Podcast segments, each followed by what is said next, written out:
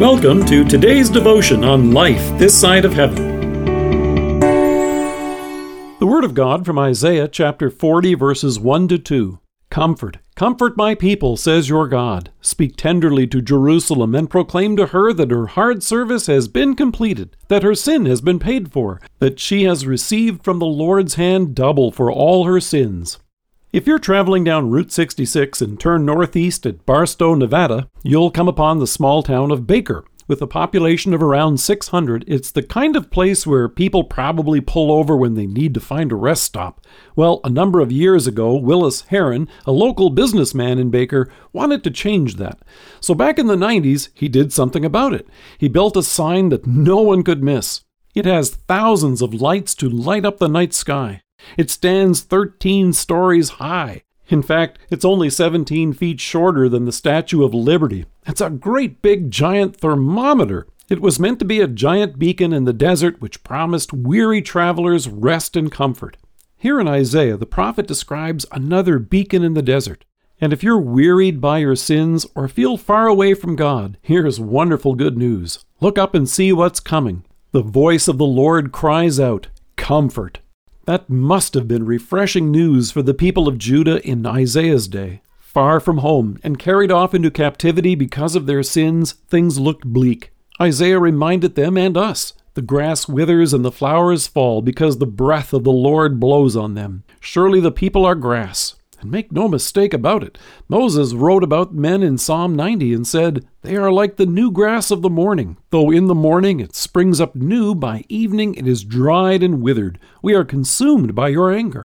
Do you know what the welcome sign into Baker reads? Gateway to Death Valley. the giant thermometer that Herron built stands 134 feet tall. It was to commemorate the fact that it was there in 1913 that the hottest temperature in the U.S. was recorded 134 degrees. So, pulling off the road for even the passing relief of a cool drink or a place to sleep overnight must have been welcome. But what Isaiah announced here in this text is comfort much greater and more enduring. He goes on to quote God in announcing, Proclaim to her that her hard service has been completed, that her sin has been paid for, that she has received from the Lord's hand double for all her sins. They would receive a double blessing. After 70 years in captivity, the time of their chastisement, to bring them to repentance and return to the Lord, had come to an end. In addition, God announced the joyous good news that their sins were forgiven. As God's people would return, the time for the long awaited Savior to come would arrive. It would happen in a small town. Isaiah goes on to assure them that it would take place in Bethlehem. And God made sure that no one could miss it. With a star shining brightly in the overhead sky, the angels announced the sign that God Himself provided. In Matthew, we hear, This will be a sign to you. You will find a baby wrapped in cloths and lying in a manger. Here's the amazing comfort that God gives to you and me this day.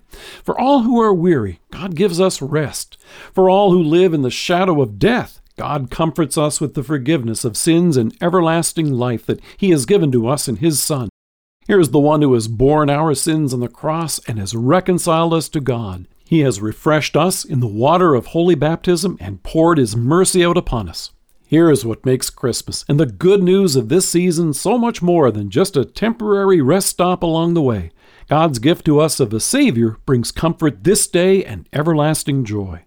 Let us pray. Almighty God, we rejoice in the eternal comfort that you have given to us in your Son. Amen. Dear friends in Christ, we invite you to check out the collection of Christmas cards on our website. They include e postcards for your texts and social media, and paper cards that you can print out. They're free and you're welcome to share them.